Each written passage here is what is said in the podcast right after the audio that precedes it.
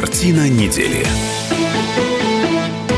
Что Россия сможет получить от КНДР, кроме оружия и человеческого ресурса? Сегодня мы говорим об этом с Александром Записоцким, ректором Санкт-Петербургского гуманитарного университета профсоюзов. Александр Сергеевич, здравствуйте. Здравствуйте. Ну, смотрите, встреча прошла, глав двух государств, прошла она очень успешно. Иностранные средства массовой информации э, сильно взволновались этой встречей. К слову сказать, никто из них не упомянул один, на мой взгляд, очень важный нюанс. То, что у КНДР и Китая все-таки хорошие дружеские отношения. Что мы можем сказать по итогам этой встречи? Э, надо сказать, что специально заниматься, конечно, вот этой ситуацией Северной Кореи мне не приходилось. Я вел некоторые исследования в Южной Корее в связи с тем, что это очень интересный образец э, вот такой культуры, которая оказалась между Японией, ну, кстати, и Северная Корея это же испытала между Японией и Китаем, испытывая на себе влияние и тех, и других стран, вот классическая лимитрофная страна, которая испытывала, конечно, конечно, страшное влияние своих соседей, испытывала проблемы с развитием национальной культуры. А потом эта страна была разделена на две части, пошли разными путями. Но вот, на мой взгляд, влияние, э, вернее, внимание Запада к Северной Корее связано с ее феноменальными свойствами. Эта страна никому, в конечном счете, не поддалась по своему внутриполитическому курсу, да и по своему внешнеполитическому поведению, будучи, конечно, сильно связана с Китаем. Вот в последние десятилетия, ну, после войны, которая разделила Корею на две страны, по сути дела. Но вот это феномен такой независимости. Что бы Запад ни делал, Северная Корея идет своим курсом, вот, и ее не, нельзя подмять под себя. С одной стороны, громадный Запад во главе с Соединенными Штатами, который вообще подминает, казалось бы, все, что хочет. А с другой стороны, небольшая страна, но совершенно независимая по крайней мере, от Запада. Вот. А от кого хочет быть зависимой? Значит, она зависима в разумных пределах, но ведет свой абсолютно курс, развивает свои вооруженные силы, обладает тем оружием, которое в состоянии себе позволить, хотя, конечно, это, очевидно, требует очень большого экономического напряжения. И Трамп ездил туда – Понимаете, президент Соединенных Штатов, ну, в общем, это, конечно, не классический представитель американского истеблишмента. Ну, в общем, да. Вот. Но взял туда, поехал, желая наладить нормальные отношения. Не очень получилось, потому что Корея не готова двигаться навстречу Соединенным Штатам. Ни за какие ковришки, ни за какие деньги, ни за какие западные товары, что очень необычно для России с ее новейшей историей, потому что в какой-то момент мы, к стыду глубочайшему моего поколения, Россияне сдали все свои завоевания, позволили развалить свою страну, поддались на уловки Запада в отношении колбасы и одежды, как говорят в народе, шмоток. Развалили Советский Союз. Они ничего не отдали, ничего не развалили. Живут бедно, но гордо. Вот такой необычный феномен. Страна, которую нельзя ни купить, ни завоевать, ни подмять. И когда они разговаривают с Путиным, конечно, всем очень интересно, о чем они разговаривают. Потому что Путин сейчас сейчас избрал независимый курс в интересах, безусловно, национальных интересах России. Ведет себя, может быть, не так резко, как э, Северная Корея, не запускает свои ракеты в океан через такую, такой остров под названием Япония, проявляет очень большую сдержанность и большую дипломатичность, но это встреча двух независимых лидеров, что очень любопытно. И я, по правде говоря, желаю Северной Корее очень больших успехов, так же, как мне, в общем, по-своему, совершенно по-другому, но в такой же степени импонирует Южная Корея, избравшая свой путь. Может быть, эм, конечно, пожертвовав в целом ряде отношений своей независимостью на протяжении отдельного периода, ну, после Великой Отечественной войны, копировавшая Запад совершенно безуспешно, провалившаяся вот в этом копировании Запада, что, кстати, для нас очень поучительно для России. Нельзя механически копировать ничего. И вот э, далее, конечно, Южная Корея избрала свой путь развития достаточно специфический. Они, между прочим, изобрели мифологию про самих себя – придумав, э, какая у них древняя культура, какие они корейцы, и они стали жить в соответствии с этим мифом. Миф замечательный. Я заметила, что вы вообще, э, как это сказать, вполне себе поклонник мифов, которые придумываются и, так сказать, помогают национальной идентификации. Ну, я вот э, на днях высказался в московском комсомольце. Да, я прочитала. Да, в противовес точки Гарбузову. зрения господина Гарбузова, моего коллеги по Российской Академии Наук. Но я культуролог, а не историк. У историков образовался очень странный перекос. Они кричат, что мелкие детали и мелкие факты – это и есть настоящая наука. А, например, взгляд культуролога, ну вот взгляд Дмитрия Сергеевича Лихачева, что с фактами надо работать очень аккуратно. Для публичной сферы их надо все-таки отбирать. И надо выстраивать ориентиры. Вот надо выбирать для своей истории и поднимать на щит факты, которые являются ориентирами. Более того, вот для меня Южная Корея – это государство, власти которого придумали себе национальный миф, стали ему следовать и одержали э, успех, э, одержали победу очень большую в национально-культурном строительстве. А сказать, что этот миф – это полная неправда, нельзя, а там есть много правды. Они себе сказали, а мы вот честные, а мы вот трудолюбивые, а мы добрые, мы очень э, позитивно относимся к различным религиям у себя, но они имели в виду традиционные религии и так далее. Это набор положительных традиционных качеств, действительно идущих из-за глубины э, истории. Они стали себя вот так вести, и дошло до того, что у них директор предприятия, которого обвинили в коррупции, и несправедливо, он этим может быть настолько потрясен, что забирается на перила моста и прыгает в реку, завершая жизнь самоубийством. Потому что для него это трагедия. Он не видит возможности отмыться и жить с позором невозможно. Вот это результаты мифа, который воплощен в жизнь. А были все корейцы честные? Да наверняка были и нечестные там. И сегодня, наверное, есть. Но там позор быть нечестным человеком. Поэтому вот строительство культуры – это в том числе и культивирование мифов. Другой вопрос, какие мифы выбрать. Вот мы себе, конечно, вот на рубеже 90 90-х, и, вернее, 80-х и 90-х создали, в общем, очень странные мифы, которые не стоило бы культивировать. И во многом завели страну в тупик, а последние уже почти 25 лет не можем из этого тупика выбраться. Но, сейчас выросло начали. уже несколько поколений, которые да, выросли опять-таки на этих мифах. Да. Поэтому Корея вообще, обе, обе части Кореи, и Северная, и Южная, это люди, которые отличаются фантастическим трудолюбием, самолюбием. Сейчас я прочитал вот где-то в СМИ в одной из статей, что я уж не помню, в какой рабочей квалификации, но вот рабочий вот, вот такой-то специальности, он в течение рабочего дня дает в два с половиной раза больше результатов, чем российский рабочий. Я не уверен, что это точные цифры, потому что у нас на самом деле очень высокая производительность труда, чтобы наши олигархи не говорили про наших работников.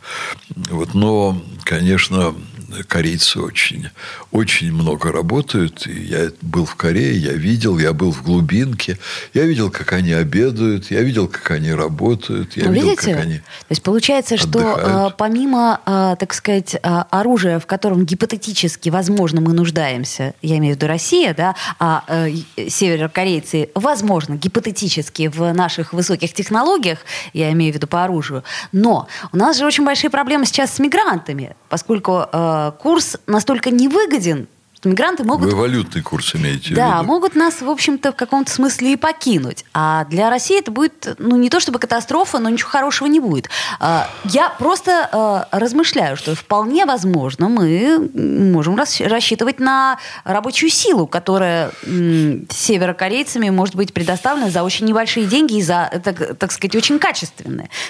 Ну, по СМИ гуляет гипотеза, что мы можем рассчитывать и на 50 тысяч корейских солдат, которые начнут воевать. К слову сказать, они очень хорошо обучены. А они, конечно, хорошо В отличие обучены, от, китайск, да. от китайцев, которые, по сути дела, вообще не пассионарный народ. То есть Китайцев... они про, скорее про э, технологии, которые можно украсть и, э, так сказать, Вы знаете, присвоить. я бы и про китайцев не стал бы так говорить, потому что э, была гипотеза лет 20 назад, что китайцы замечательно копируют, но не производят ничего оригинального. И вот как раз за последние лет 20-25 Китай замечательно опроверг вот эту точку зрения. Они копировали, копировали, научились прекрасно копировать, а потом научились совершать открытия, работать в области высоких технологий.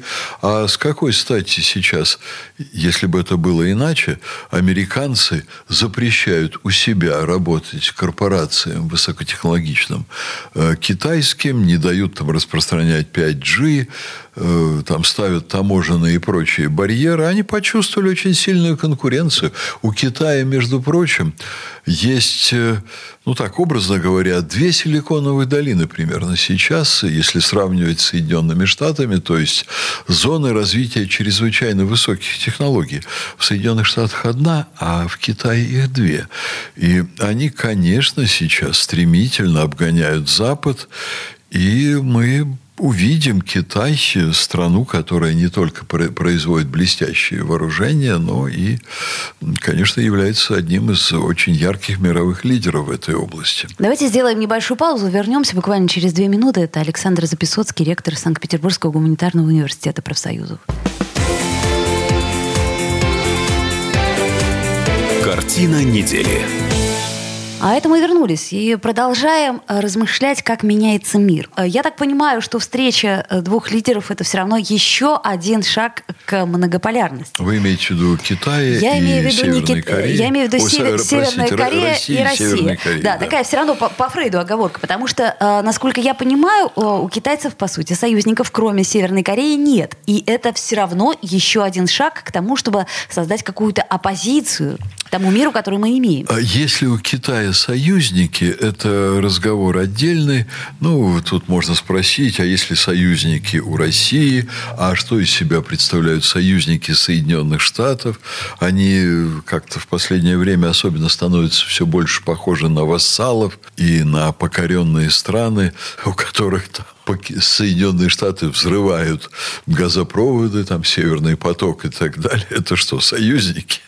Вот, поэтому э, вот есть ведь точка зрения, что в современном мире ни у кого нет э, союзников, а есть интересы. Но это, опять-таки, тема для отдельного разговора. Надо заметить, что политика мировая – это, безусловно, набор многосторонних отношений стран, которые активно преследуют свои национальные интересы. Есть страны, которые находятся в очень сложной ситуации, и мы не можем сказать точно, преследуют ли они свои национальные интересы, или они вынуждены действовать под влиянием, ну, скажем так, олигархических групп. Вот Россия, политика Владимира Путина – это однозначно политика, направленная на приоритет национальных интересов. Но мы не можем сказать, что у нас совершенно вот в государственной политике не сказываются интересы олигархов. Ну, это мягко скажем, да? Мягко скажем, потому что как воровали и выводили за границу десятки и сотни миллиардов долларов, так и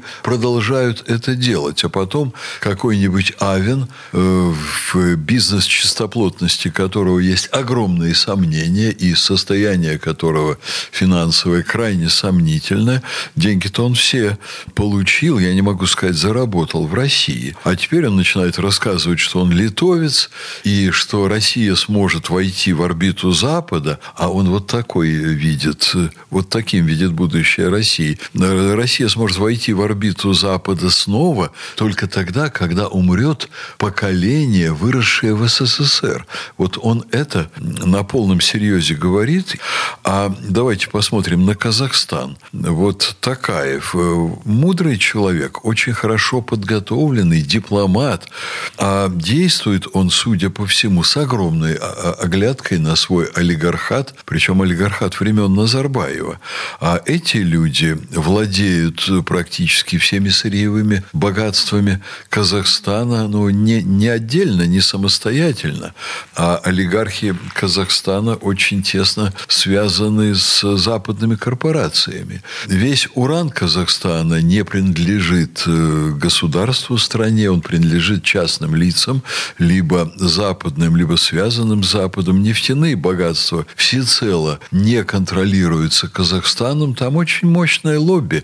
Я бы сказал, что Казахстан сегодня находится примерно в том положении и достался, вот, скажем так, ну, это может быть не очень корректная формулировка, но зато образная, достался Назарбаеву, я поправлюсь, как руководителю, примерно в таком же состоянии, как э, вот Россия, когда пришел э, к руководству страной Владимир Путин. Невероятная власть олигархов. Вот у них сейчас это как в России 2001 год. А что Германия действительно полностью всецело на сегодня, я бы сказал, порабощенная Соединенными Штатами. Но, конечно, в некоторых странах руководители и во многих странах мира ведут более активную политику в плане национальных интересов. Вот я сейчас с огромным интересом пытаюсь понять, что происходит в Индии. Потому что Индия, безусловно, ведет самостоятельную политику и под влиянием э, очень сложных внешних обстоятельств. С одной стороны, у них до сих пор крайне сложные отношения с Китаем и очень большая конкуренция. С другой стороны, у них очень хорошие отношения с Россией. С третьей стороны, у меня такое впечатление, что политическая элита Индии ненавидит Запад всеми, понимаете, даже уголками своих душ или такой совокупной души, если опять образно говорить. Но идут сейчас сейчас навстречу Западу в целом ряде очень крупных проектов, вот у них сейчас появился предложенный Соединенными Штатами и Западной Европой проект аналог «Шелкового пути». Между прочим, через Саудовскую Аравию, руководство которой уже несколько лет не пожимало руку господину Байдену. Они как-то дипломатично обходят вот этот жест. Не отвечают на телефонные звонки. Да, они так кулачками, хотя уже ковид далеко позади.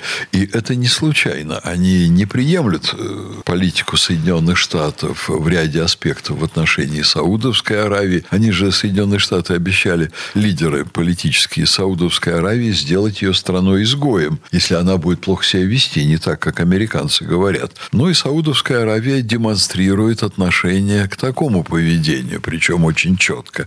Но вот американцы предложили проект альтернативный китайскому шелковому пути, в котором серьезную, очень выгоды может получить и Индия, и Саудовская Аравия, и ряд других стран, которые ну, не, уже теперь не являются такими проамериканскими. И все эти страны, они подтвердили свое желание участвовать.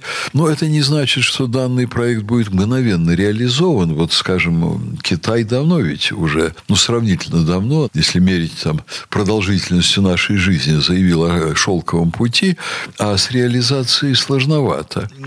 Индии, может быть, даже немного проще, если посмотреть там на географию, на локацию, на то, вот какова идеология этого пути. Ну, там смешанный вариант.